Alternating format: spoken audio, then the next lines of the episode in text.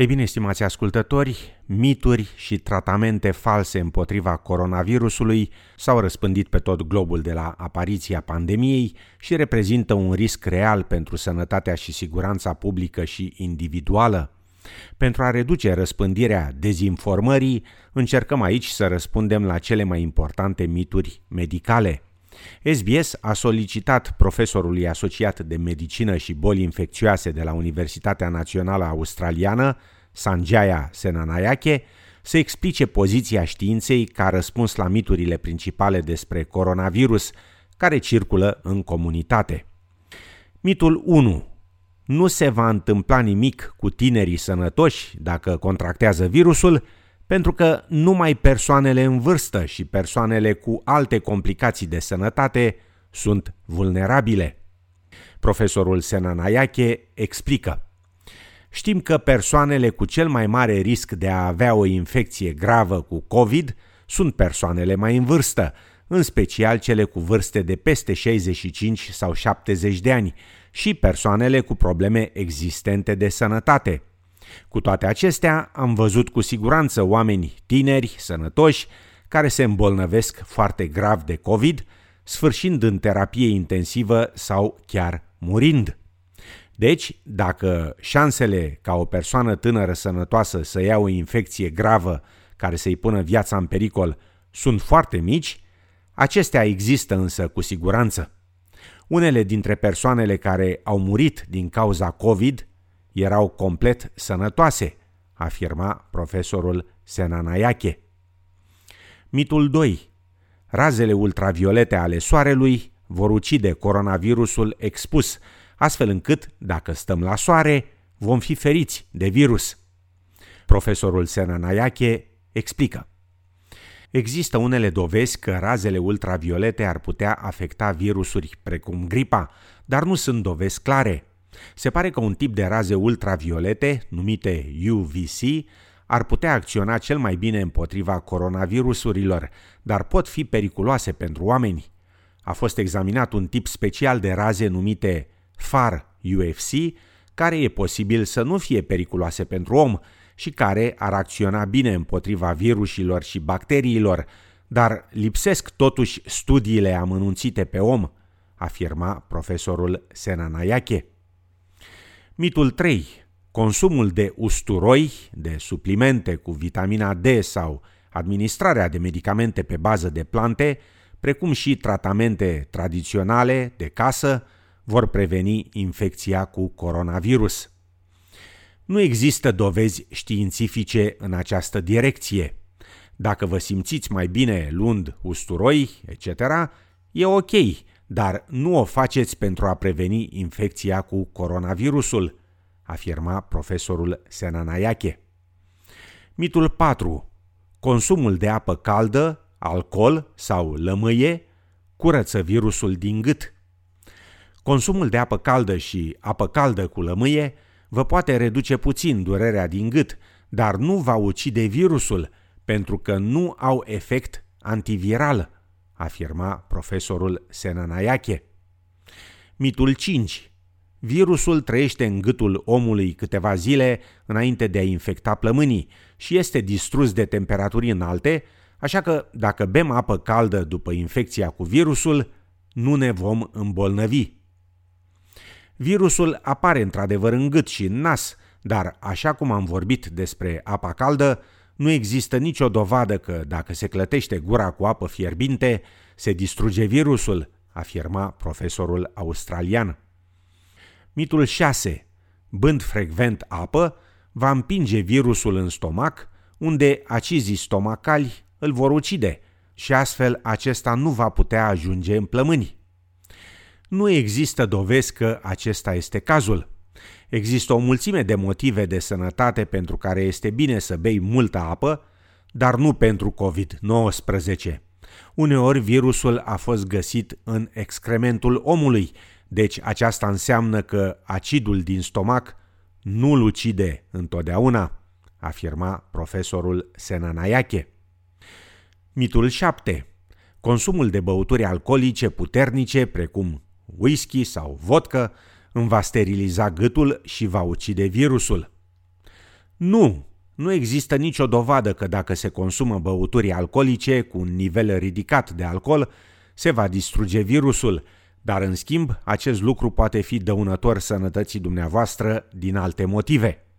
Bănuiesc că zvonul provine de la faptul că substanțele dezinfectante pe bază de alcool sunt eficiente pentru a ucide virusul de pe mâini, dar e vorba de mâini, nu în interiorul corpului, afirma profesorul Senanayache. Mitul 8. Medicamentul anti-HIV, PrEP, mă poate proteja împotriva contractării coronavirusului. Profesorul Senanayache explică. Acest mit a apărut probabil pentru că există un medicament pentru HIV, un medicament combinat numit lopinavir, ritonavir, care a fost prezentat ca având activitate împotriva COVID-19. Un studiu publicat în New England Journal of Medicine arată rezultate dezamăgitoare. Va trebui să vedem ce arată alte studii. Dar, chiar dacă acest medicament ar fi arătat că are efect împotriva coronavirusului, nu înseamnă că și alte medicamente HIV vor acționa la fel, afirma profesorul australian. Mitul 9.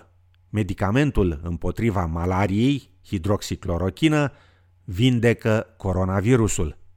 Profesorul Senanayache explică.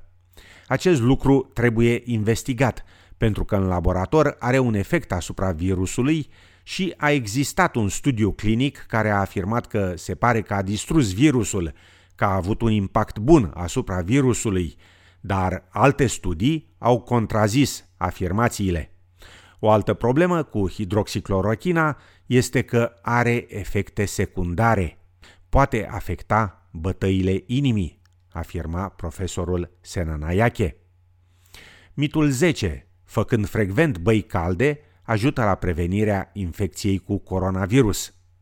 Nu există dovezi că făcând frecvent băi calde ajută la prevenirea infecției cu coronavirus, afirmă însă profesorul australian. Mitul 11. Clătirea nasului cu o soluție salină va preveni infecția cu coronavirus.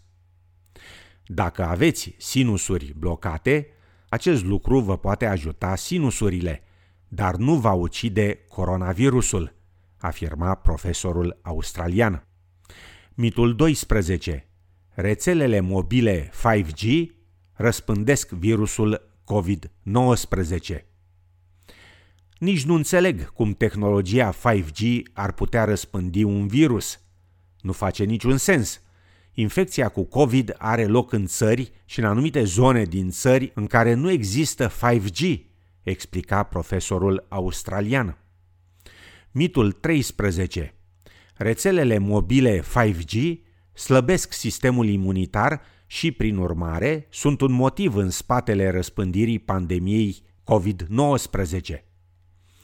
Nu există dovezi că radiațiile de 5G sunt suficient de puternice pentru a slăbi sistemul imunitar, afirma profesorul Senanayache.